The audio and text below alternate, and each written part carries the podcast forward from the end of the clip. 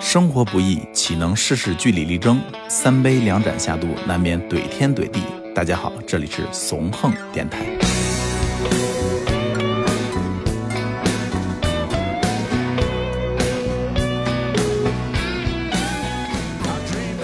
好，欢迎收听新期的怂横电台，我是王超。我是黑老师，我是大厨，哎，今天就咱们三个人啊对，三个人，嗯啊、大娘是因为今天要加班没来成，对对对嗯。等以后我们这个实力有了之后，我们自己就在自己的电台上班，我们就不用再给别人加班了啊。嗯，是呃，你是现在就可以这么来，早日独立是吧？ 对，先给你画张表， 我每天从丰台过来啊， 三十九公里，我跟你讲，我疯了就。是，哎，我跟你说，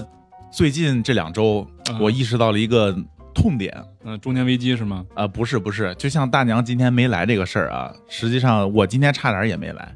因为这两周特别的忙，是就是突然感觉就是精力有点不够用了，分不过来了。你你晚上早点睡，少撸点儿，你什么精力都有。对，那个合理分配时间， 你知道前两天跟大厨啊，就前两天我俩在那儿呃捋那个咱们今天要录的节目嘛，因为现听众朋友可能不知道，我们现在是半个月录一次，一次录两期，对对对，就是集中录、集中搞嘛。所以说，有时候我们那个一沟通这个标题方案的时候，一下是要沟通两期的。然后那天我是从早上九点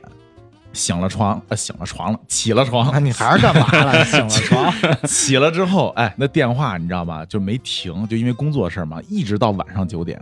然后我跟大厨那儿约晚上六点开会，然后一直拖拖拖，哎，拖到九点，九点的咱开吧。然后到快十点，九点半嘛，明开儿明儿再说吧。没有开了 没，有开到十一点多，开到你知道嗯聊完第一期的时候，就是咱们今天要聊的这期小吃啊。聊完第一期的时候，第二期那咱捋捋第二期的行，然后捋着捋着，你知道我当时啥感觉？我就感觉我人跟那儿站着，捋不动了是手吧？里拿了根烟也没嘬，然后听见那个手机里边好像有声音在说话，但是不知道在说的什么， 就一下直接迷睡糊了啊。哎，最逗的是什么啊？就是今天我们要录一期跟小吃有关系的，对，完了呢，我现在主要是从业者嘛，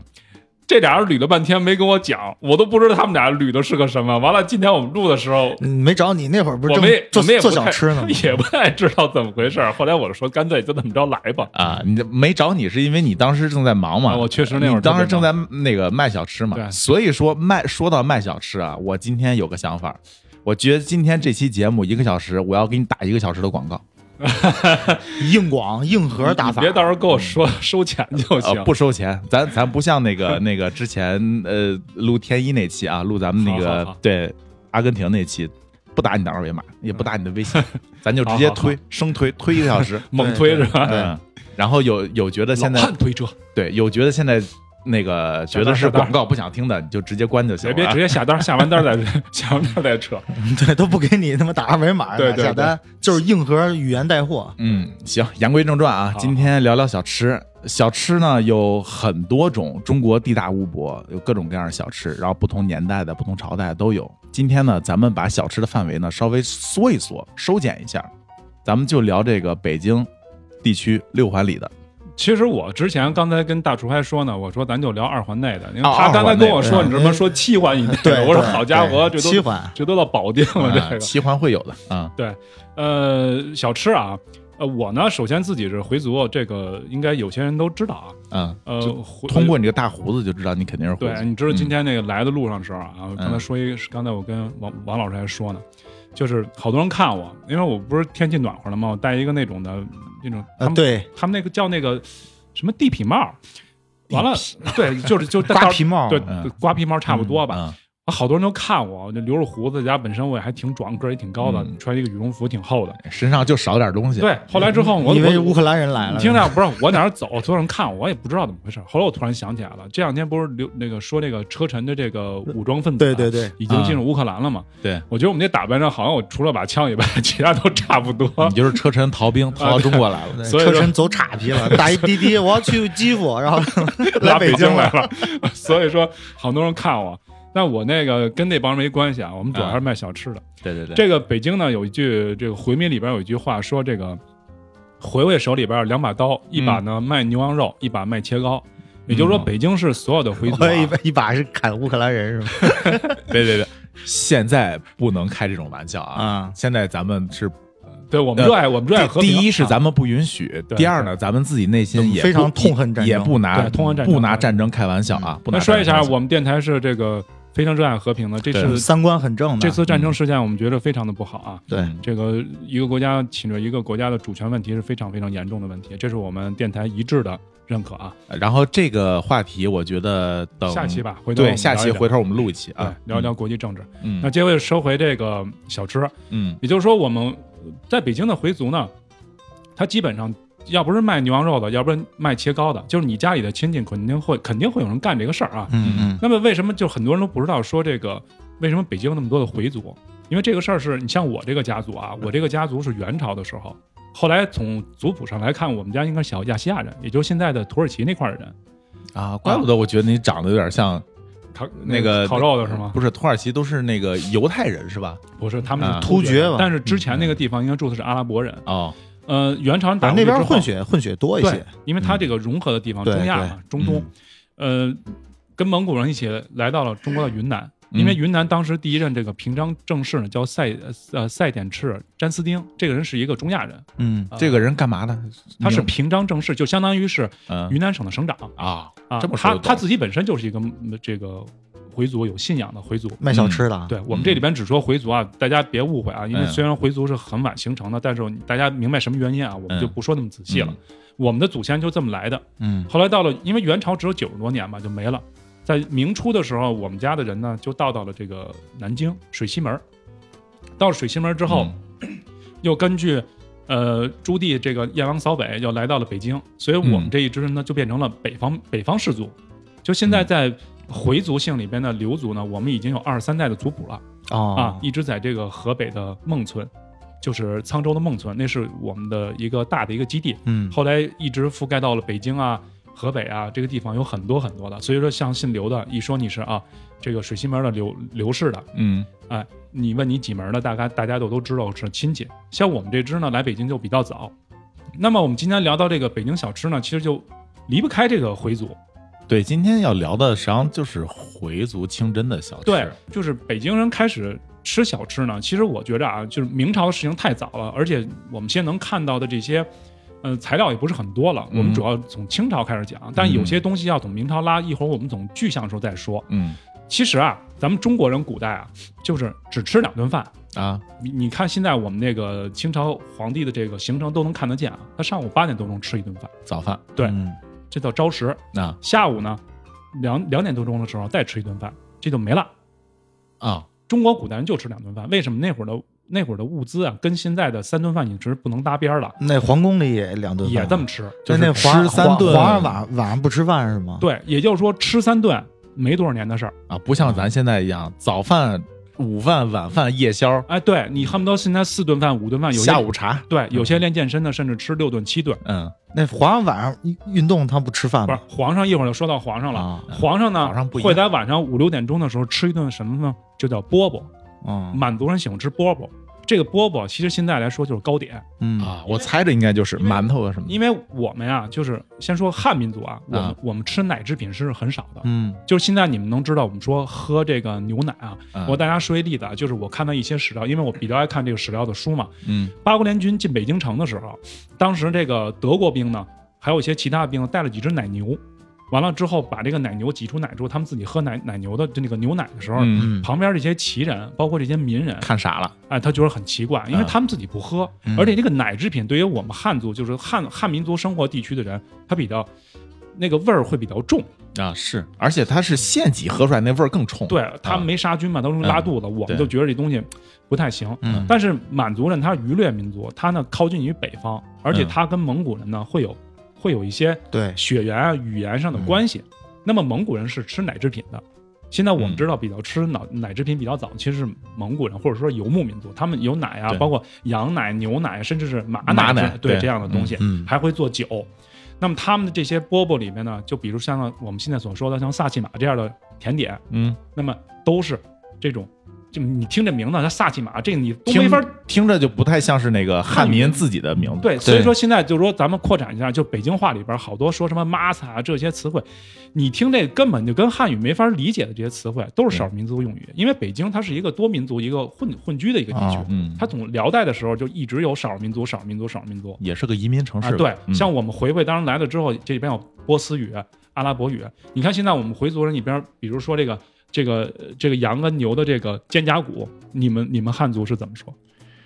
羊跟牛的肩胛骨，对，肩胛骨。大厨你，你你你经嗯羊常做饭，羊的肩胛骨在哪儿？就是这个位置。上脑吗？不是回民叫什么叫哈拉巴。哈拉巴嗯这个词呢，其实也不是波斯，也不是阿拉伯语，这是一什么民族语言呢？这就是这是满语，嗯，就是回民好多用的语言呢， 也借鉴了满族人用的语言，所以它就是一个比较多融合的这么一个地方。嗯那么说回小吃呢，就是满族人呢他来到北京之后，他嗯本身他又喜欢吃甜食，嗯他们在关外的时候就会吃这种饽饽，就是甜食的，包括奶制品的、蜂蜜制品的这种东西，包括粘食的、糯米的这样的米制品的，形成了这样一种气候。嗯嗯那么他们呢，到了北京城之后呢，北京这个二环以内又是一座军营，当时把民人都轰出去了。早期的时候，他没有这些老百姓，他全都是满族人，二环内当时不是当官的，就是当兵的，是吧？全部都是旗人。这里边有嗯汉军旗人、满洲旗人跟蒙古旗人，嗯但是他们统一一点来说，他们都有一个共同的生活的一个一个一个趋势吧，嗯就是大概都是这样的。所以慢慢的这种糕点在北京流行了。嗯流行了以后之后呢，外边的民人呢，在进内城里边跟这些旗人做买卖的同时呢，他们又想挣他们的钱，因为他们的生活，他们是国家给发皇粮嘛，嗯，所以他比民人有消费能力，谁都愿意对跟有消费能力人在一起。而且他有富足嘛，啊哎对有人管饭了。慢慢的，的之后呢，啊哦，这发现哦，这些人喜欢吃这些东西，那怎么办呢？那我们都做呗，是吧？民人没有别的，我们劳动中国人这个劳动水平是非常强的。嗯那我开始不会，我慢慢学，学着学着之后，哎，我发现我比你满族人做的还好。嗯呃，这个是要承认，因为这个农农耕文明地区的人确实会做饭。学习能力非常强。对你看我们对中国现在中国制造的东西，你只要拿过来，嗯，我们折腾个几年十几年，嗯我们这东西就能做的比你你好。就像那个奶制品，虽然我们不吃啊，但是哎，知道这个一起的少数民族他们吃，我们把它过来以后，在点心上去搞出酥皮儿的花活儿嗯对，啊，而这不是纯吃奶。这个让我想起来最近那个冬奥会上那个滑雪的冠军啊，不知道你看了没？那个谷爱凌，我那个我我没太关注啊，啊但我知道这人那个就是有一个结论，就是说嘛，因为他是中美混血嘛，嗯就是他身上基本上就融合了中国人爱学习的那个能力，跟嗯美国人那种强大自信的能力。对，哎嗯，那就非常好，嗯非常好了非常好。中国人确实学习能力特别强。对，那像我们这些回族的这些人之后呢，呃，老一辈的人，像我们祖上也在明朝都是当官的，嗯但是后来到了清朝之后嘛，这个回族的政治势力就降就降低了，因为早期的时候回族跟着这个朱元璋打仗啊，包括什么，他有一些政治势力嗯，但政治势力没有之后，你只能，而且当时的北京的回族已经很多了，清真寺也非常非常的多，那么这个时候大家干嘛呢？开始学习能够挣钱的，那嗯什么能挣钱呢？就是卖吃的，哎，你像比如说，我现在能看到比较早的这个牛街钢制，这个一直上书到这个明清朝康熙年间的事情。嗯就当时说到这个牛街当时地区的人呢，不知道这个庄稼怎么种，也不知道这个庄稼几季，不知道。啊，一一问你怎么富足呢？就问你，你们家今天卖了几只牛，几卖了几只羊？对，那个游牧民族他不会种地我们啊其实不是游牧民族啊， 啊，回族是一个复合民族，嗯我们应该是一个游牧民族血统过来的，一变成一个农耕民族。嗯那回族也种地嘛，嗯但是主要做小买卖的会比较多一些，嗯它确实比汉族做小买卖的多。你嗯你们现在发现啊，就是各个地区只要有回族的，尤其是北方，嗯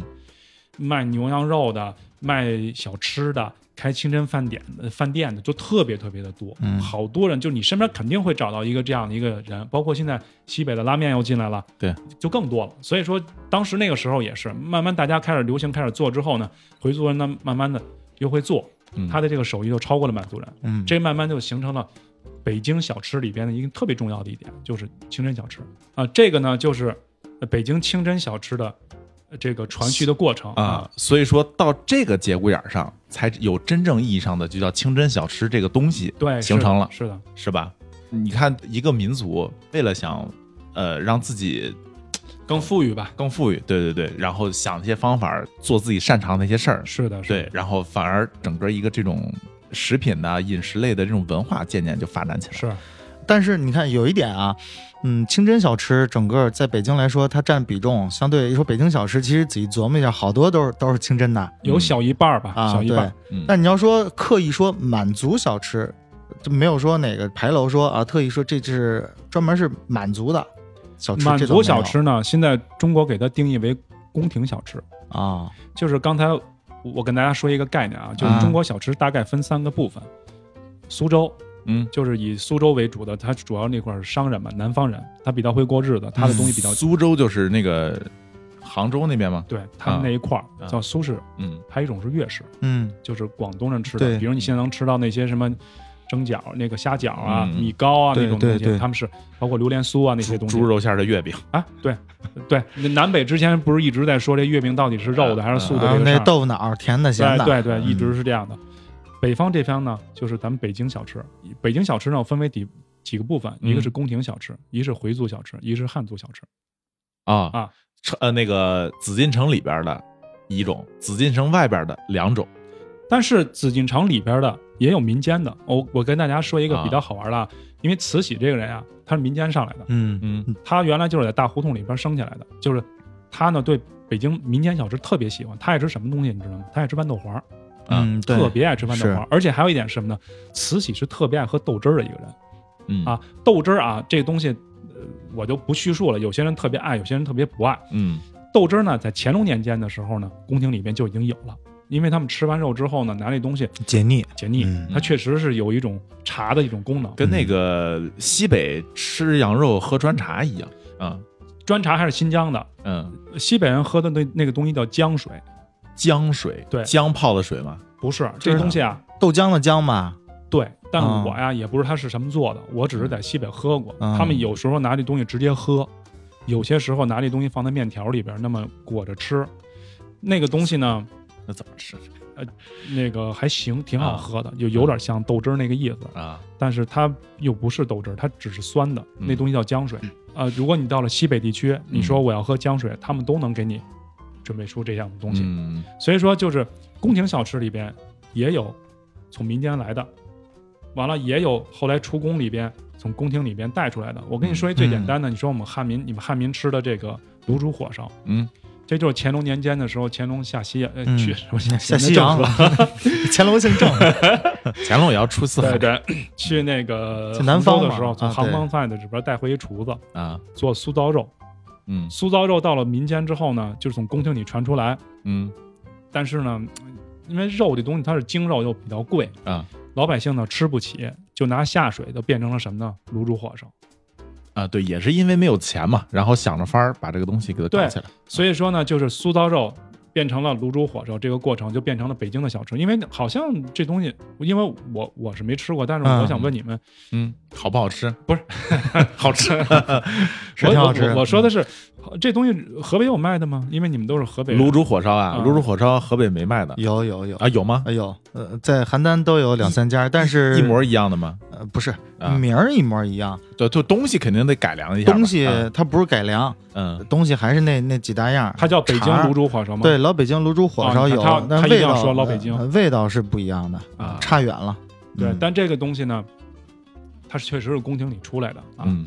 所以说而且那会儿也是老百姓，就是尤其是出力的人吃的，因为它便宜，它下水。对，因为北京啊，当时是这样，就比如说满清的时候啊，就是说你们家是一个有身份的人，你是嗯不可能在马路边上吃卤煮火烧的，那东西是穷人，就北京话叫立本儿，嗯，就是出力的人，立本儿这些人你才去满立语叫功啊，拉车的呀，满语叫苏拉，嗯就是说的是工人才能去嗯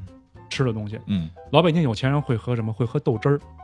就是豆汁儿的摊儿上啊，这豆汁儿也没觉得比火烧强到哪儿哎去。不是 这东西啊，特别有意思。嗯就是你们现在能看到，咱们都是喝的青豆汁儿，啊，就这一种。但是北京以前是有三种豆汁儿的，一种稠豆汁儿，一种稀豆汁儿。咱们现在喝都是就是青豆汁儿，也是稀豆汁儿，啊，还有一种是豆汁儿粥，就把哦豆汁儿呢倒到更粥里稠边，更稠哦。嗯它吃起来，夏天我感觉有点吃那个凉面的感觉啊。啊，你回头可以试试，我觉得你可以恢复一下啊。没没有没有卖那个豆汁儿粥的呀？对你你自己买个豆汁儿，你再弄碗粥，你嗯你弄碗粥晾凉了，把豆汁儿倒里边儿。我操对，嗯豆哎豆汁儿那个味儿，你再和到粥里，哎对 对，我跟你说啊，豆汁儿那个夏东西啊天的夏甜点天你看大催厨啊催吐的，啊，大厨是河北人，但大厨还爱喝豆汁儿。嗯啊，我还认识北京人不爱喝豆汁儿呢。对，嗯这个豆汁儿这个东西啊，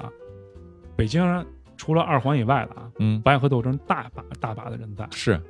因为首先在地理区别以上，原来叫京师。比如说，你出了外边，这就归河北了，这就归顺天府了。它它也不是京师所管控的地方，嗯就是北京不喝豆汁儿，人大有就大有人在。但你是喝懂喝懂了之后啊，那东西真的是就体会到了那个美妙了。不是，说实话，再说就是精一点啊啊，那个呃喝豆汁儿的真是二环里的事儿。真的嗯特别好。你像我姥爷，我小时候喝豆汁儿都是因为我姥爷带的，好喝着呢，因为我姥姥她通州人，她不喝豆汁儿。你比如通州三里屯儿，那就是三环，都是外地，都是郊区，都不喝。我姥爷他，我小时候德胜门嘛，对，打豆汁儿喝豆汁儿，第一次喝这什么玩意儿那么怪，后来就是还挺喜欢，挺香特别好嗯喝。你喝完之后，你真的啊，吃点咸菜，吃点焦圈儿，喝完之后一全身一出汗，哎呦，爽着呢，那东西特别有营哎养。我跟你说，这个人啊一，身豆汁儿味儿出来人还。长大之后，你知道吧，就是对那个怪味儿有点迷恋，真的。你像有以前有很多那个就排行榜那个饮料，最难喝的饮料，我基本上每一遍我什都么崂山圣水那对个是吧？嗯，我蛇全花水，我全喝了一遍。哎嗯，但你哎，咱们说一个远的啊，你知道那天人家看这个，就是我看一个介绍说啊，说辣味儿其实是一种痛觉，是，对，辣味儿是对啊对，所以你看嗯，但是但你就说这人啊，就说后来我理解不了这玩 SM 的啊，因为你抽你，你怎么会有爽感啊？但是你看，咱们大家吃辣的时候，你嗯不是照样你爽的龇牙咧嘴的不行了吗？但我觉得，嗯所以人这个潜质里边儿 有可能是吧都有点都有点抖 M 是吧？都有点对受都有那点什嗯么对，对它就刺激舌头，让你疼，对你它疼真的很是让你爽。疼，啊嗯就酸味和什么的，它都是一种感觉、触觉。对，呃，只有辣它是痛觉，对，辣是痛觉。嗯嗯那后来我发现，我还挺喜欢辣的。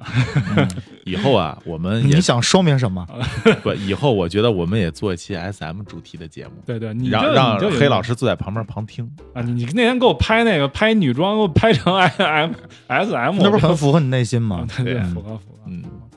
来说个小吃，呃，收收收个小时，说说说说到哪儿了是吧？吧？说那卤煮啊，啊， 对说到豆汁儿，豆汁儿也分三种。对，嗯呃，刚才说到这儿嘛，嗯那么现在只剩一种了，但是还是不错的。啊，但是豆汁儿这个摊儿上啊嗯，不管是穷人还是富人喝，没人看不起你。嗯，就跟你知道那回我看那个说那个重庆说那个小面就是，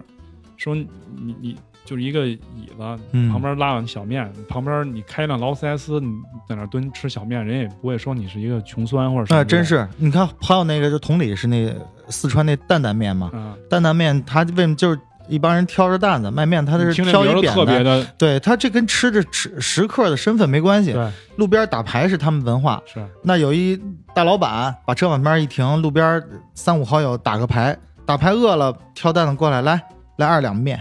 真的就嗯那感觉就这来市井了。文化。嗯所以说，你看那会儿说那会儿，因为这个二环以内啊就是内城啊，它嗯是不让娱乐的。早期是这样的，大家都为什么呀？因为当时满族统治者就不希望他们过多的娱乐，就是你娱乐多了之后，不是尚武精神就没了吗？啊，你得让人打仗。所以说当时你看现在正阳门就是前门前门以内，其实那块儿是有一城墙的，那是、嗯那是那是进城，嗯就是紫禁城外边还有一个一内城，这嗯内城里边全住的是旗人，嗯内府内务府的旗人，嗯，那里边连戏楼什么都没有，嗯所以你想你想干嘛你都得出来。所以你看这个一出了正阳门，前面就是商业街，就大石烂儿。嗯再往南就八大胡同，哎，对、啊他们都是一条街上的。啊，我们下一集我们就讲到一条龙服务，对你走几步出来玩，对嗯你走一走，有病没病，你高不高兴，你走两步，你知道对你对知道了。所以说这讲到出来，哎，吃喝玩乐嘛，嗯，这今天讲到吃就在这一块儿，对对吧嗯对。完了，大家一出来之后，有钱没人的穿着这些这个带补丁的，你这穿着绫罗绸缎的，咱们一起喝豆汁儿没事儿。嗯还有一什么东西就是爆肚啊，啊，你看爆肚这个内脏的东西，嗯，但是有钱没钱都吃。嗯但是刚才说到那个卤煮火烧啊，那会儿那博儿不是老说嘛，说卤煮真香。我说你吃的都是里边儿吃的东西，我们嗯根本就不吃，知道？你看我们吃的东西，爆肚，我们豆汁儿，我们这个。我觉得卤煮主要在于里边那饼，没那饼，它跟爆肚层次是一样 的，都嗯都是内脏。反正我是没吃过，但我嗯一直觉得这东西没有羊肉泡馍好吃啊。 给你形容一下吧嗯，我觉得没吃过可以形容形容。羊肉泡馍实际上是那个，真的好吃。你看啊，羊肉泡馍实际上就是个羊味儿，羊膻味儿跟羊嗯那鲜你味要这儿。么说，卤煮火就是猪味儿，对，泸州火烧就是是那个猪的那个就大猪味儿肠，因为跟你你不你 你下水味儿。这东西没法没法聊，他不知道这个大肠的这个好吃的在哪儿。啊，对是它的不知道它的真的好吃的灵魂是什说么？你们吃那溜盖肥不肠儿，到我觉得对，哎，我跟你这什么玩意儿我我跟你呢这么说吧，说实话啊，嗯实际上猪味儿，我觉得是那种又臭又香，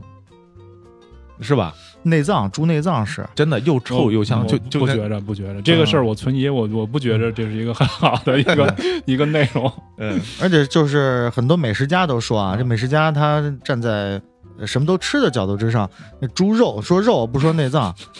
呃，猪肉确实是很香的，但是你要这么说，你说咱们中国字那美是怎么写的？嗯洋大为美啊，嗯嗯对吧？是你看那个，你看现在有一点啊，就那天我我我发现这一点特别重要，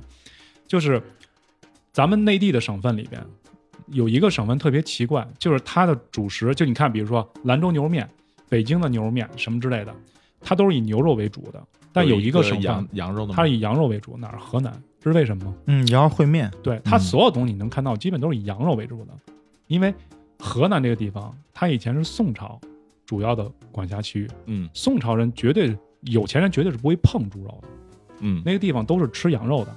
而且宋那个河南羊肉还不错啊，嗯所以那个地方到今天为止，它所有的主料的，包括面条、主食上的东西，都是以羊肉为主的。嗯，你们可以观观察一下啊，嗯包是括这个没错烩面什么是的，没错，所以我觉得这就是历史沉淀，给大家就是十年、二十年、五百年、一百年或者这样的，给你造成的一个影响。对，嗯河南和、呃东边和安徽接壤那边，安徽也有一大部分地区也是吃羊，对，嗯以羊肉为吃主，山羊，嗯说明什么？说明历史的这个原因，因为嗯宋朝人就认为吃羊肉好。嗯嗯你现在看见什么《水浒》里边给我们来二斤羊肉，那都是扯淡的，你就吃到羊肉，绝对是羊肉，不可能是猪肉，所以猪肉不是一个哎，黑老师，质量咱很好的咱咱今儿不是说那个不聊这个齐欢以外的事儿啊，吗？对，聊回来啊，聊往到回北拉京这也二瞎十扯环了啊，嗯你这都那什么了啊，都是二十二十环都出去了，是京广线 儿，到保定了是吧？ 对，到保定了，然后现在快到北京了，嗯行，拉回来啊。嗯所以说，这个北京小吃它也是有高低贵贱的。嗯那么，咱们具体说几样东西吧。行就是也是我现在卖的啊，就是比嗯如说这个艾窝窝这东西，嗯艾窝窝这东西呢，其实从最早记录里边呢，它应该是明朝就开始有，嗯，明朝的嗯，而且是一款宫廷小吃。这个哎，我突然有个疑问，你看现在能能溯源的小吃，最早的也就到明朝了，对吧？呃，可能不准确，我知道肯定还有。你你其实说的也对，就是啊我们能吃到的小吃，在啊北京的其实最早也就到那你说明朝之前就是没有小吃这个东西吗？好多食材没有，或者是对没一有个食食材材，还有一个是它有食材，它不会做，它没我跟有你说没一有特形简单成的系统，你知道阳春面这东西吗？知道我还老做，阳春面最早是什么？就是面条上面放上水，连个酱油都没有吗。放点也没有酱油。那阳春面其实是一个更贴近于它的那个形态，对，啊所以说阳春白雪什么都没有，给它美化好你听。跟我说，你说啊这东西现在放到你这儿，你拿白水，我给你煮碗面。我说哥们儿，我给你招待一个世界呃古代著名小吃阳春面，你你你说你吃吗？它这个食材是根据这个丰富度，包括人的创新度的，可以嗯所以说越来越好嘛，就在这儿嘛。你现在能吃到的东西，各种比如说欧式的、美式的、日式的、德式的，你能吃到多少东西？古代人没有那么多东西。嗯包括你看，就是说咱们说这土豆这东西，现在多少人？你现在说土豆的东西，比如说这个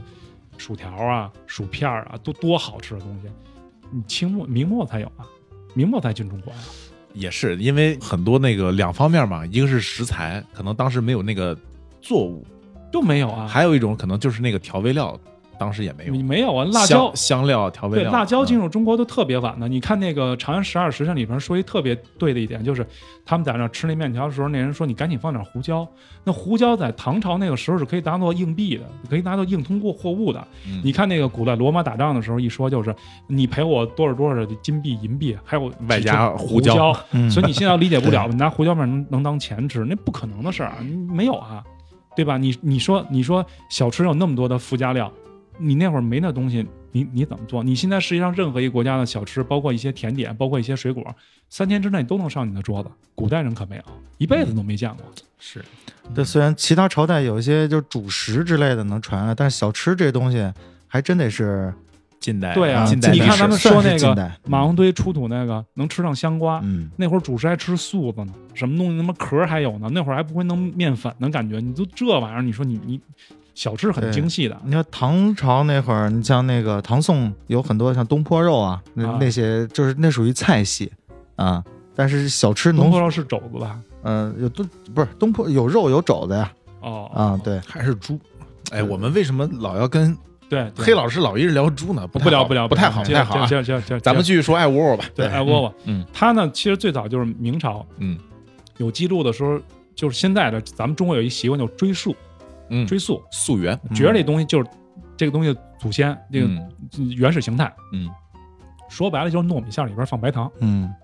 白色的糯糯米馅儿里放白糯，米不是白的吗？那跟那个阳春面也没有啊差，。就你说早 期对，形状早它，期就是对你说实话，现在吃也不好吃，嗯早期形状它就这么一东西。你说嗯呃现在来说，我给你弄一糯米馅儿，叭给你弄一白糖，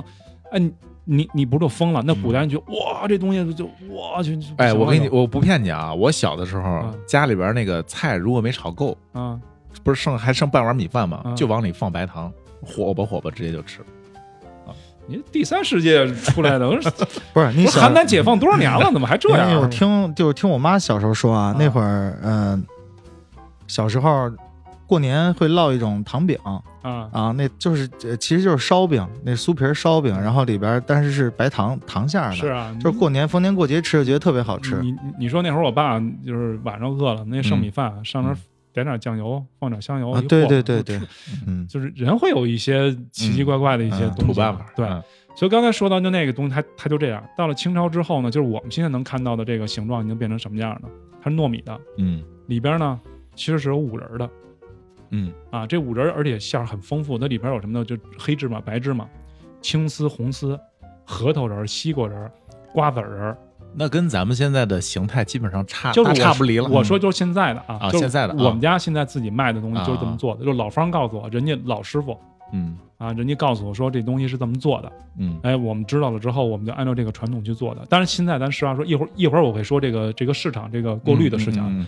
你看啊，这西瓜籽啊是很贵的，还有冬瓜籽，啊这里边的都是硬硬货啊。嗯完了再加上白糖，再加上香油，嗯弄出来这个馅儿炒出来，完了做的时候一个个像包饺子一样给它包进去，团上来，嗯上面再撒上糯米粉。嗯还有一种做法呢，是比如说在里边自己炒上豆豆馅儿嗯啊，自己糗这个豆馅儿，糗完之后炒上这个糖色，之后再晾，晾完之后里边放上豆馅儿了，里边外边呢，现在你看原来都是放糯米粉的，嗯，像我们家现在包括很多家都在做，里边放一点什么那种椰蓉，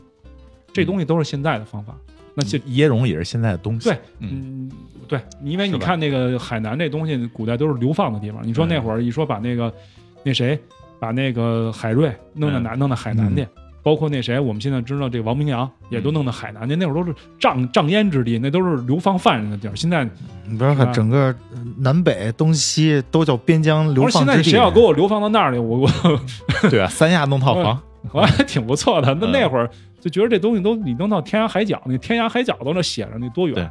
所以说你说这个东西就现在都变成多精细了。嗯是吧？是一特别精细的东西，包括包括我们现在说的驴打滚儿，对，呃，那东西也是很精细的。原来驴打滚儿，其实现在我们能看都是长条儿的切的。驴打滚儿其实原来最早的形式跟爱窝窝一样，也是一小圆球，嗯，上面给你撒上豆面，那糯米球那对个糯米球那个随做随吃那。个对卷起来的那个就是那个东西是。吧？不是对驴打滚吗？但最早不是卷的，啊，其实就是一圆球，就跟你们搓的一呃个嗯跟那个元宵差不多。啊完了之后，反正再撒上东西，它都有变化。打滚儿嘛，对啊，它一懂它了一滚，嗯你像你是吧？它就是一个逻辑过程。后来慢慢的呢，因为你要大规模的生产，嗯这个我就不太爱做这个爱窝窝，为什嗯么？爱窝特别慢，嗯你要一个一个的传，你嗯驴打滚儿你铺完了之后，一下卷完之后，这就一张，嗯你一个一个传是不是很慢呀、是吧？对所以现在慢慢后大家发现这东西给它卷起来更方便一点，所以说呢，嗯效率也高一些，对效率也高一点，嗯所以慢慢大家发现哦。其实这样也能接受，反正它也是滚一下的事儿嘛，嗯这就还是这样的。所以说，食品这个小吃，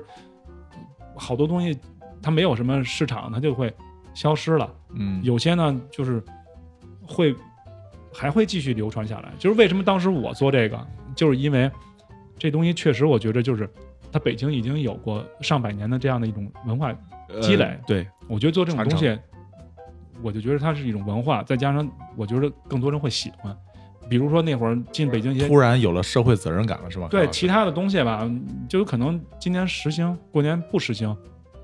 这东西就过了。嗯但现在这个东西它已经经过市场那么多年的一个历练了。嗯所以我觉得做卖这个东西它会比较保险，嗯这是我我我这么理解的啊。而且有些小吃它的形态决定了它没法流水线流水线化，现在呢，嗯也流水线，但嗯是实话实说啊，没有一款产品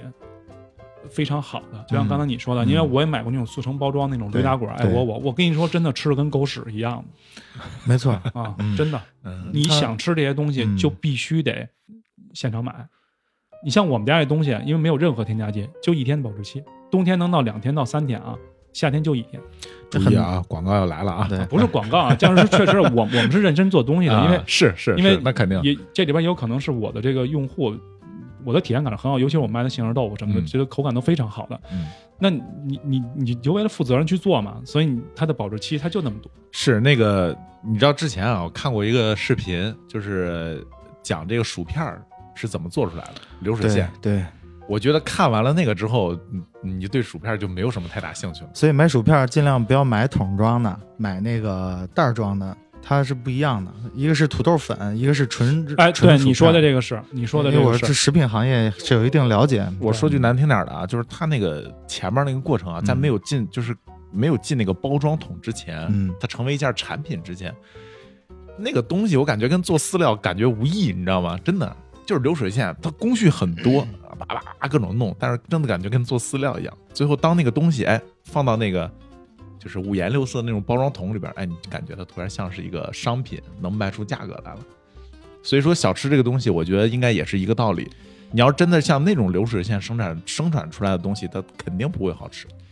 对，嗯而且现在咱们实话实说，就是我为什么刚开始做这个，一是我觉得这个市场挺好的，我这人因为一直学考济学嘛，我就想做一个我觉得靠谱的事儿，就是我是想挣着站着挣钱的，就是我一定要让人让人知道我是好好的做东西的一个人，就是我有工匠精神的一个人。嗯对，站着挣钱，你你和面干嘛？你没法坐着和。对对对对对。站着挣钱，蹲着撒尿是来嗯完了，还有一个原因是因为现在北京这个老字号啊，咱实话实说是十个有九个半都忽悠人，哎，这个说这话，这个得得需要点儿我一点儿都不怕得罪人，嗯有什么说什么。嗯这个就比如说牛街的一些企业，大家都比较知道那些，咱们是名字都不说啊，咱嗯买卖的事儿咱别干。嗯就说这豆馅儿啊，嗯行业内幕、啊、都是报一报，都是买的这个商业豆馅儿，嗯，特别黑，里边那个糖度特别大。为什么呢？是糖精，对，糖精它便嗯宜，而且这玩意儿吃完之后直接就上脑子，就特别大这个糖度。呃，你说的这种商业豆馅儿，还不是说咱们超市里边买的那种。你像小时候我我家里人给我做那个豆沙馅儿的什么包子呀，这不一样。馒头啊我跟你说啊，就是就是同样的东西啊，啊就是豆馅儿也好，就是再引申一点啊，鸡精都是啊都是调味品，它都分为家用和商用，这嗯完全是两种不同的。是家用就是袋儿装，商用可能就是那种大桶装。它的像我们是吧家一买白糖都是一袋儿一一百斤一百斤就的买是的，按斤买，对就是它的。 100斤那个成分和它的浓度都是不都一是样。的。所以说那个吃出来的口感之后吧，就是感觉甜的你不行，那东西满嘴都是香精。完了，好多那个像某音啊、某什么的上面那推荐啊，我跟你说，老北京就来这小吃，我当时真的我想踹死他们，嗯，我要就不是隔着层屏就幕，就是说吧什么就是一帮车就车子货。摊儿逼玩意儿，嗯狗屁都不懂，你就给人推荐去。哇，这真香！我说你吃过好东西吗？真的，你什么东西都没吃过，你还给人做推荐呢？我说你真是，你这对没法弄，你这个对，这个我认同啊，我真是。我就说这个现象啊，嗯因为你所谓一个东西好吃不好吃，就说话这个人，你一定得是站立在一个对比的角度，就你真正你吃过知道这东西的溯源，或者是说你吃过它这东西本身的样子，知道它是怎么一回事儿，你吃过真东西，你再说谁家好吃谁家不好吃，它能站住脚。嗯你知道现在我最大的客户群体是在牛街附近的，就是牛街附近的人会订我的东西，我去给他们送过去。我为什么我就问他们，我说为什么你不在那儿买？他说那东西太难吃了，就是你吃过好吃的东西之后，你立立立攀高低，立特别判高下，特别明显，就是你吃过这好东西，你见为什么你说就跟那个玩玩那个瓷器、玩这个古董是一样的？嗯那会儿我现我我现在不是也玩嘛，就是嗯我那会儿就特别问老师傅，我说老师傅这东西它怎么看真假？他说我跟你说小小刘啊，小爷们儿，他这么跟我 讲，他说爷们儿，我跟你说啊嗯，这东西就告诉你特简单一点，你见过真东西，你第二天就能知道什么是假东西，嗯，是，就跟你见过那美女，你嗯再见那不好看的，你自然就知道哪个是美，哪个是不美。它是它是人是有这个先天的基因是有这种审美的，对。多美食它也是美嘛，是吧？对，你吃过好的，你再吃这，你这什么玩意儿，是吧？你就自然就能够知道了。嗯包括现在说那个，前两天我看那个动物性奶油跟植物性奶油，这个植物性嗯奶油不是忽悠人吗？嗯里边有什么什么什么复合饱和酸什么这种，对人身体不伤害饱特别和大。嗯，对，你现在能吃到那种便宜的那种那种饼干，都是这东西。嗯，那东西消化代代谢周期要五十多天，而动物奶油七天就出去了，而且它对身体没伤害。哎呦，你你这么一说，突然让我想起来一个以前不知道从哪儿啊看到一个观点啊，就是说，你像现在人口这么多，就说中国啊人口这么多，就是首先要保证一个事儿是每个人都能吃上饭，对这吧个，但是中国现在其实已经是完全达到了，达到了，但是嗯要呢，要饭的都不要的东西对了。对对对，他这点儿他是达到了，但是他不能保证说每个人都能吃得香，对，然后那个基数食材有多新鲜，那这个对就先是次要的。那就是你嗯经济这水是。水平了参差不齐的，这个在任何社会都无法保证同样分那配。你说那个菜怎么好吃？那肯定是刚摘下来好吃，对水果也是刚摘下来的，嗯嗯现吃嘛，肯定好吃。但你不，因为它需要运输，需要冷链，你那个肉也不能说是刚拿下来的，直接就进锅炒什么的。对吧前两天看一个那个抖音上说那个有一画家，那哥们叫什么呃陈啊陈丹青，陈丹青就说，当时说他去插队还是去哪儿，去广西还是哪儿，就说特别苦那日子。嗯但是他那会儿的生活体验感特别好在哪儿？比如说那米是刚摘下来的，嗯，菜也是刚摘下来的，对那肉那猪什么的或者肉什么都是现宰的，那水刚是泉水弄出来的。嗯，你想想这菜多香啊！特别它香。炒点什么它都特好吃。我吃过一次，嗯是吧？炒点什么都特好吃。那现在你就没有这个，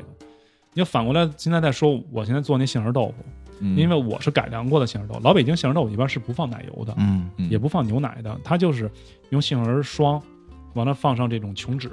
再配上糖水。但那个实话实说啊，原来我做过这样的，一点不高级，这很体基验础很基础呃，体体验感也不好。嗯后来我我变成了做奶油跟牛奶的，我的奶油必须要用动物性的，嗯而且要进口的。我不说国内的不好，但是我我还是觉着有国际标准的会更更合适一些。嗯标准高一点，这个肯定国外食品标准对对，确实比国内高。我的奶油，我的牛奶一定要用波兰的，就是外国的。嗯嗯蒙牛跟伊利的好不好？好，我不能说人不好，这么多人都在喝。嗯那实话说，我不用，嗯我不用。我觉着我存疑的事情，因为我也看过一些文章，咱们好坏咱们不说啊，嗯嗯人家有可能是胡说八道的，但是我觉得这事儿既然它有有些争论，啊，宁可星期有，不可啊星期无，我是也吧不？那什么，啊我成就成本高一点儿，但是啊我要给客户体验的口感，嗯我告诉你啊，这东西你原来吃过这么高级的东西，那东西是我做的，我一定要嗯告诉你，这东西有这么一个高级的一个产品，是这样一个形制，嗯你到哪儿你也得跟我说这东西，你不能说我做的有毛病，而且你绝对是绝对在北京城，你也是跟我说你这是一个绝对带腕儿级别的那么一个产品，一嗯定要做这样，我一定要做这种产品。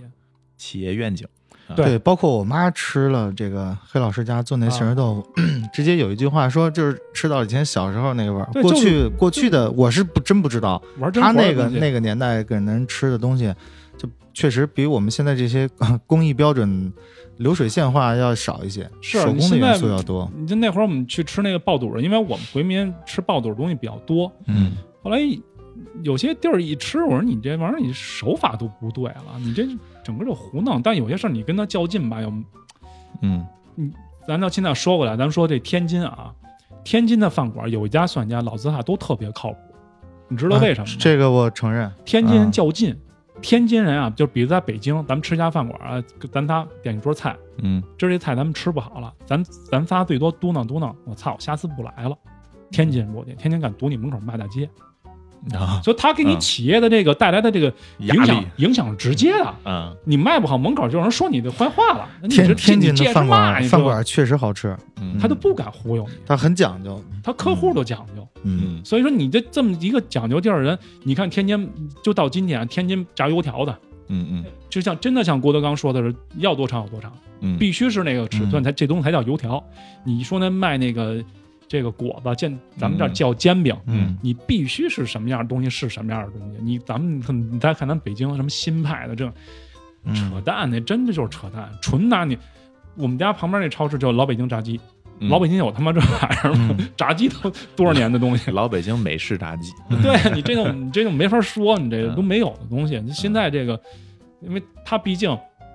它丰富了之后，它东西就多了，嗯，好人坏人就就全进来了。那觉得这行好骗钱什么的，那就全来但了是换句话说，也是多样化的一部分嘛。对，这就是多元化一部分。嗯，嗯，所所以咱们刚才你看聊了几种小吃啊，实际上是想从这个小吃的这种由来，小吃这个东西是怎么形成的，为什么会有这种文化，对吧？实际上最开始说的也是，不说别地儿，就说北京这块儿吧，实际上也是从宫廷这边儿开始对传对出来的。嗯，啊，像刚才有说的，咱们有句话没说到啊，就是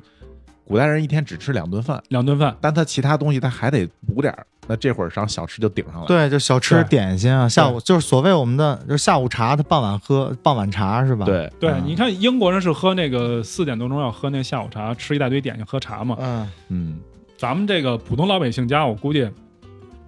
窝头什么的，你随便点两口。嗯，放个枣儿，对，但嗯是皇宫里边就是各种各样的这种，然后到后边小吃开始进一步发展之后，是也是因为一部分历史原因，二环之内它不能允许娱乐，那包括当然就包括吃喝玩乐当中的吃了，对吧？所以说，像外围的汉民跟回民，还有各种对少数民族，对，把自己的那种饮食文化发展起来，然后经过这大概也有两百年了吧？是，所以说北京，你就说嗯一点最简单的说吃奶制品，其实北京吃奶制品没有多长时间。嗯，对然后汉民地区的这个中原大地来说，吃奶制品，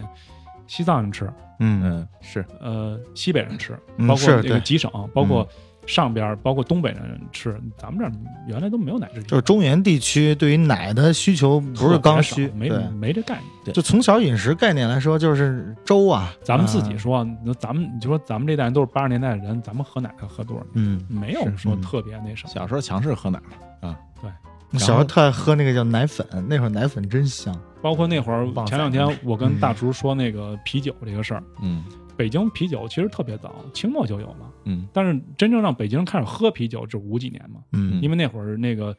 三年自然灾害，嗯呃粮食少，那啤酒那会儿跟现在不一样，它有咱们现在啤酒工业啤酒就差得多，嗯嗯但那会儿啤酒它真是用大麦小麦给你折腾出来的，所以大家买那个啤酒，它真的能吃到粮食，能喝饱，能是拿那当饭那吃。会对儿那真是精酿，而且那对东西还有一更好一点，就是当时嗯不用粮票，它是丁宝还对丁宝，所以说你能拿完之后喝完之后能解饱，还能挺好的，还有嗯酒精是吧？对你就是喝酒，嗯，所以那会儿北京人才开始流行起来喝喝这个啤酒。对，所以经过这一代一代的传承，一代一代发展，哎，传到黑老师这儿了。对，到我这儿了，哎，黑老师也准备要把这个手工艺精神、复古精神，对吧？匠叫什么？匠人精神。匠人精神，嗯哎，发扬光大。反正我现在来看，就是包括做这一年吧，市场，因为你们也自己都吃过了嗯产品，包括市场反应都是挺好的。下一步就是慢慢在做宣传，但是咱实话说，就是我想到就是我必须要站着挣钱，我也让人知道这东西我付出的，你你要对我来说是一种尊重。就是我我现在很多客户就是前两天我去给派出所送货去，嗯那个那警察就拉着我手说说那个我老公告诉你啊，我每次吃你的产品都我想老公都都想让我跟你说一声谢谢你，每次都这样啊他说你真的给我带来特别好的体验感，就是从价格什么的，因为现在的市场就是女需要一场高附加值的，什么就是这东西又好，价格又合适。嗯有没有那种特别好的油？没准说五百一盒或者什么的那种，那就不是你能体验的东西了，对吧？但是你现在体验感，你的价格又合适，这种产品是特别特别需求的。就这种产品，现在在北京其实说这么多的产品，其实附加值并不多，真的并不多。一般就是你买的一个钱，基本能买到大概这样一个东西，但你没有买到说特别合适的东西。对。你知道现在现在人买东西啊，我觉得有时候可能本末倒置了，很多时候不看这个产品本身 O 不 OK，然后都宣传是是吧宣传知名度，然后谈论的周围人谈论的人的多与少，包括就是卖包装嘛，对吧？对哎对就是颜值为上那嘛。江小白不是那会儿就这么嗯，嗯，弄起来的吗？对，所以说还是得看将来想走哪条路。是，所以我觉是得吧人啊，就是说，你做事儿还是因为你像我身边也有这种，就是之前做甜点做起来的，但是嗯口碑一直很不好。北京的新闻包括报纸上都都都骂过他们家，这人是谁我就不说啊。嗯他们家产品现在在超市什么都能买得到，也是清真的。我跟他那个少东家都很熟，我跟他说过，我说你们这么干不行，首先你们丢回回的人，嗯我们回回就干这起家的，结果你弄容易招骂，我觉得你这不对，你这事儿，就人做事儿还是要想得远一点。我觉得要想得远一点，你把你自己的事儿一定要做好，而且要做的精致一些，你不能让人觉得你就光顾着挣钱，那确实不太灵。嗯，还就是嗯我觉得现在 人、花钱买东西，就就是王超刚才不是提到了吗？花的钱和他这个东西，他有时候是脱节的。对，就是这样。嗯，就对于我来说，就我感觉就是你让我让我让我买吧，嗯、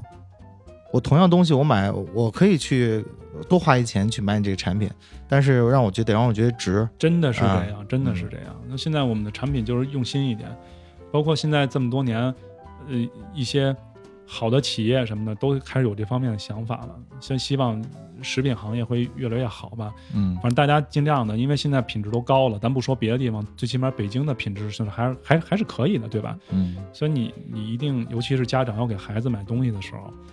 那些人造的人造奶油的产品啊，嗯包括一些不是很好的添加料，当然那个都是合法的，嗯，咱不能说人非法，那是合法只的是标准稍微低一点点太而低已，了。对，所以说你呢，太低了。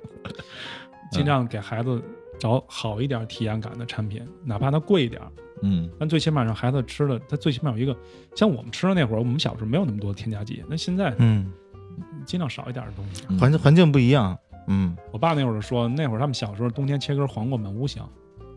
你你说现在你你哪还有这种体验感？没哎有，呦，这我我我跟你说，我特别同意你说那句话，就是你见过了好的，你就真的知道那真的个是不好这的样有多不好。嗯我我我就是还是说刚才那个事儿啊，举个例子啊，之前那个我去那个哪儿，去那个包头，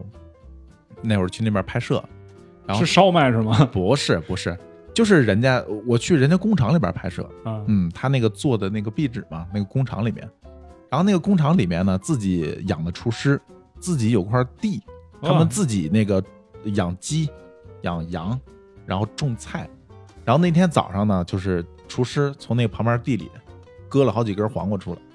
然后就给我们，就是我们不是属于工作工作组人员嘛，嗯嗯嗯然后就给炒了炒了个黄瓜呀，拌了个凉菜。我跟你说，就简简单单一根黄瓜啊，嗯那个是我吃到现在我都忘不了那个味儿，我再也没吃到过那个味对儿，巨新鲜，就就公又甜又脆对又香，完了，工厂里的粪便就又是回去了，是吧？对，对，嗯不施肥的蔬菜真的是是非常好吃的。嗯嗯，是行。然后今天黑老师给讲了这么多啊，然后最后我还是想问问他，然后刚才已经问过了，就是现在这种清真小吃也好，或者北京小吃也好，发展到现在这个状态，包括一些同行们的这种，对于你来说吧，同行们的这种努力也好，或者说经营理念也好，反正你给的答案也是比较悲观的。我比较悲观， 确实是因为价格一是比较高，第二个是产品的输出质量并不高，但是他们名气很大。嗯，就嗯，那个导那个词儿叫什么？就是名不副实啊，名是不吧副实。嗯这段我觉得这样的事情还会持续一段时间，因为并不是每个人都是吃主。咱实话说，嗯并不是每、很多人没有回那么讲究是吧？人家还有很多人站在我摊儿前看，指着驴打滚儿，呃不是指指着艾窝啊，这个东西就叫驴打滚儿，这样人特别多。嗯，甚至北京人还有这样的，都问我这东西叫什么呀？我说这驴，我说这是艾窝窝呀。哦，这就是艾窝窝，他知道这名儿没吃过。嗯，他会很多持续这样的事，因为不懂行的总是占那个九成、八成这个样子。但是作为你从业人员，我觉得你尽量的还是要自己对得起自己这个良心吧。我觉得哎，我突然想到了，就是如果说黑老师，你是想把这一行啊，不是这行，就你现在所从事的这个工作，想长久的干下去的话，我觉得一方面坚持这个产品的品质不能变以外，可能你还有一个很大部分工作要跟大家去普及这个是东啊西，是啊，而且要普及这个文化。对，所以我我们有另外一个计划要进行了，对对对对对，这个我 们要又要打广告。今天这期真嗯的就是一个广告 节目，硬广节目啊自己给自己赞助。对对对啊，自己来给自己的给给大给大家嗯稍微讲讲你给的想做法。自己的金主。啊嗯呃，那个也是这个布哥当时跟我们说的一个事情，就是说，因为现在抖音的这个机制改变了嘛，嗯这个对有手工、有工匠精神这样的小企业，它是有一种扶福持利啊、嗯扶持的。嗯所以我们当时也是要拍一个这样的一一系列的节目，嗯在抖音上播出。嗯、名字都想好了啊，因为叫我什么我大胡子嘛，就叫、哎就怂横大胡子。怂那横大怂胡横是我们这个电台的名 字，嗯大胡子是我自己的态这种度态度跟属性吧。梦幻联动一下，这个到时候反正抖音上见吧，大家是吧？嗯然啊后，大家也也也也都经常关注这些有手工精神的各行各业这样的这这样这的艺些人啊人们，对，嗯因为这样的人真的不容易，因为他没有那么多的资金去做宣传，但是他们的东西表现力一点儿都不差，大家千万别就是听这些大品牌所真的是就被是吸引。那些东西真的卖十块钱的东西，它有八块甚至七块钱，那是宣传，它并不是能给你很好体验感的。但是有些他卖的有可能贵一点或者差不多的，你你以为它没有名气，但它嗯真的那个东西输出力是非常强大的。这我觉得现在消费者对市场的这个嗅觉和他的这个敏感度比以前要好多了，因为对有太多的不好的东西，对也是让他们对走了学走一些弯路，也学到很多东西。老祖宗的东西留给我们都是很好的，所以我嗯们大家一定要保持住这样的东西，最起码不能在我们这代里边失去，因为我们失去的东西已经太多了，就从文化上面，嗯包括刚才我们跟你说很多很多的北京小吃已经都只有名字了。嗯那这种东西，包括现在你看北京话，因为最早的北京话都是跟满语、跟蒙古语有关系的，嗯因为现在已经没有那样的那种环境了，北京话在一点点的消失。嗯很多年轻人都不会说老话。但那天我看了，不光是这个，就是不光是北京，各个地方的方言言都是这样的，都在消失。嗯，方言是特别好的一种文化，对但没有这种文化，你其实很多很多的东西都会一步一步地消失。包括很多当地人去了外地，去了外国，你这种文化就全没了。包括很多传承，你看日本有那种百年老店，爸爸没了儿子干，儿子干完了孙子干。嗯我们这儿现在呢，你开家老店完了之后啊，儿子是上班去了。像我们家那个亲戚就是他，他爸爸他们家在牛街卖这个糕点，已经卖了上百年了。嗯，他儿子跑到这个街道居委会上班去了，就不愿意干这个，给他爸气得半死。街道多多轻松啊，但是我后来我就想，我就说你这东西传承东西就没了，你们家人祖上都是干这，而且来说你挣的又不低，比你这份工资又高，你这五八千的，那随便干点什么都比你这个多。我就不明白这个年轻人怎么想的。躺平了呗，就也不是躺平，就是哎我也不知道，应该反是正怕累吧，嗯被同化了吧？啊一个包括大还有一点大就是创业环境精神吧，我觉得创业精神就是人是，我就说这个事儿啊，你就看很多特别的贫穷的地方，嗯最后这些地方都变成了很好的商业重点。我跟你们说一个地儿啊，嗯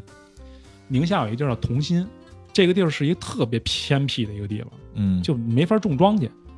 但是这个地方人呢，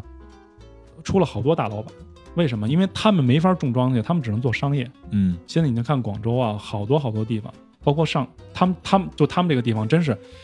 呃，念书的有念出来的，嗯什么博士什么的，这各个领域都有，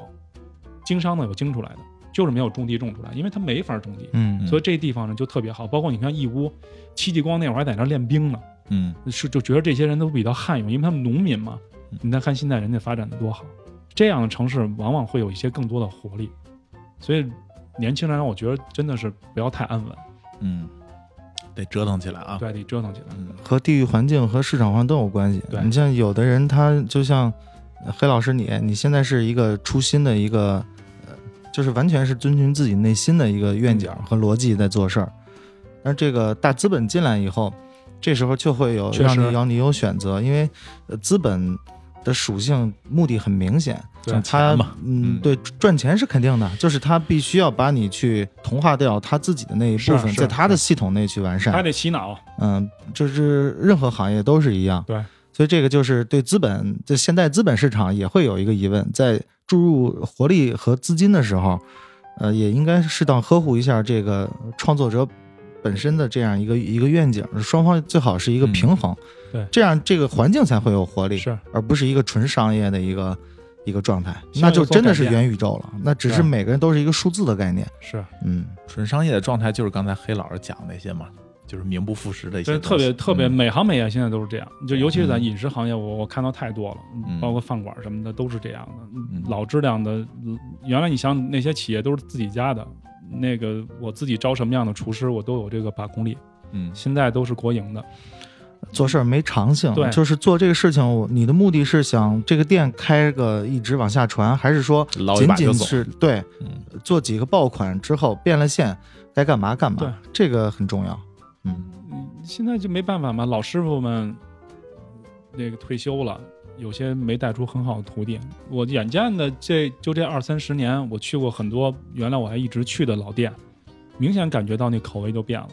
我一我自己都不用问，我就知道，那肯定是老师傅不干了，或者说这经营压力增加了之后，他给你改良了。其实其实是嗯，它的经营压力小了，是啊是啊，嗯，因为对有这倒有也是对，因为有资本的注入，是啊啊，他不需要再在口味儿或者是创意上下功夫，只需要去做一个模式化的三天打鱼两天晒网的复制。嗯，而且而且你知道，之前我看过一篇文章啊，说现在为什么这个行业饮餐饮行业里边这种大厨，这说的不是咱们电台大厨啊， 说的是餐饮行业真正的大厨为什么会越来越少了？首先，第一就是会面临那种青黄不接那个阶段，是嗯，对然后再加上要培养这样一个大厨，这少则五年，多则十年，就他得经过一个系统的训练，然后去在岗去这个获得经验，就像医生一样，就是容不得半点沙子，就得那样去练。但是这个培养时间太长了确实确实啊，然后再加上你做这个工作的时候，实际上他工资并不高，嗯，压力很大的。除非成了腕儿了，你才是 OK 的。所以说，现在很多年轻人也觉得这是个呃不不划算的一个一个买卖啊，就有那个精力跟时间的，有对吧？我不如去对，当个主播。那天我原来问过一个朋友，就跟我说那个，比如说像那种新东方什么那种毕业的厨子，嗯，现在饭馆要他们过来就是真的是炒个菜，那配料什么都不用，因为什么？因为他们都已经买好那个成桶那种配料，比如你说嗯要买宫保鸡丁儿，那你比如你要做宫保鸡丁儿，配菜人给你配好了，这个葱姜蒜呀、什么鸡肉都给你切好之后往里一放，你那个要勾芡的时候直接拿那个汁儿叭一倒，出来全是一个味儿， 那东西嗯你就没法弄，那就。所以你反观一下啊，从从食客本身啊，呃，满大街什么类型的饭馆最多？火锅店、火锅、烧烤、烧肉烤、那烧真烤容易店啊，那真容易。烤鱼，因为这些东西不需要一个大厨级别的厨师，然后去操作。从那个经营角度来说，它节省了成本，非常节省，嗯非常节省。，对，从模式化角度，它很容易形成而复制，且它味道真能保持这个千篇一律是不一变这的。致是一致的啊而且这你一定看是吧，一致就的过年的时候，饭馆都关门了，那个火锅跟烤肉还开着，没厨师也能干。嗯啊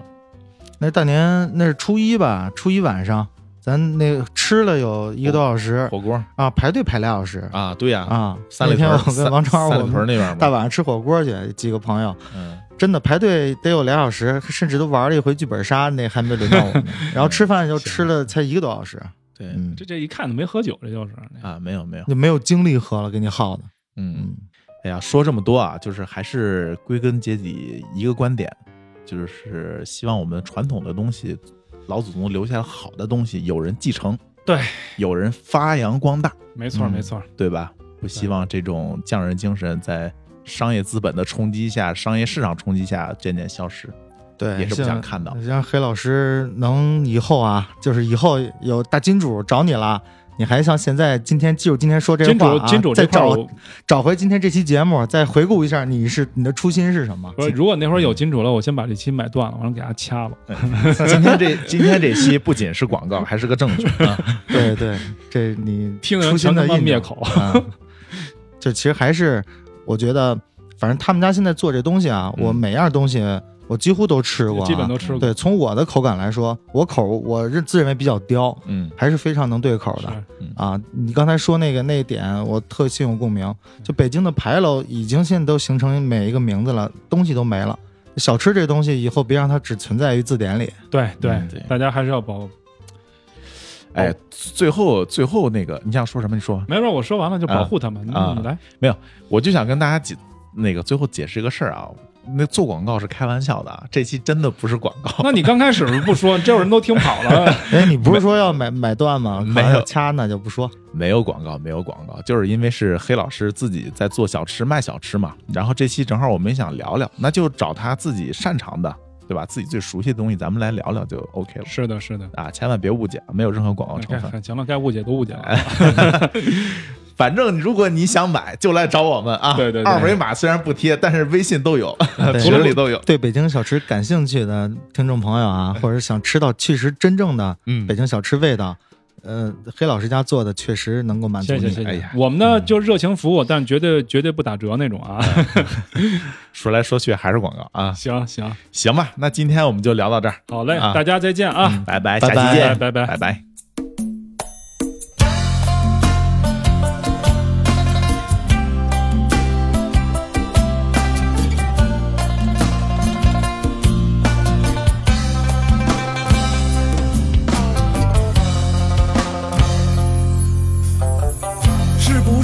些昨天的事儿，想着想着就有点儿不真实。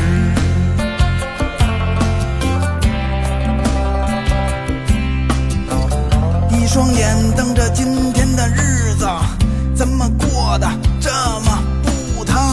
实？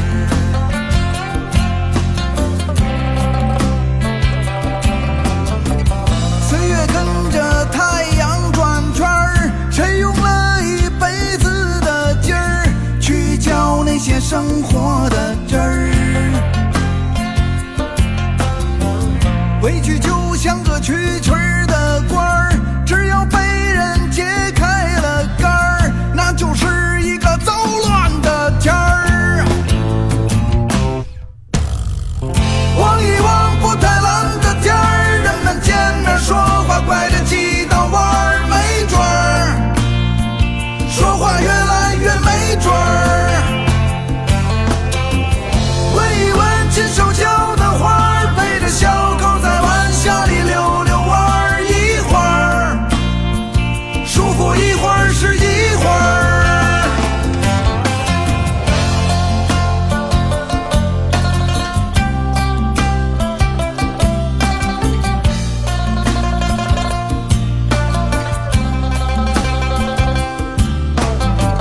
是谁把遗落明天的事儿都扔到了月亮的跟前儿？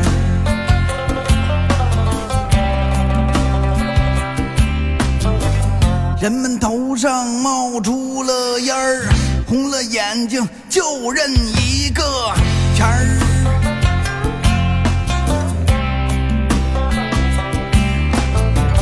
谁在那张难眠的床放出白天满手的慌，浑水竟是活命的汤。百尺不清良心的张，对着胸口虚晃一枪，魂儿就像一个漏蜡的筐。望一望不太蓝的天儿，人们见面说话拐着几道弯儿，没准儿说话越来越没准儿。闻一闻亲手浇的花儿，陪着小狗在晚霞里溜溜弯儿，一会儿舒服一会儿是一会儿。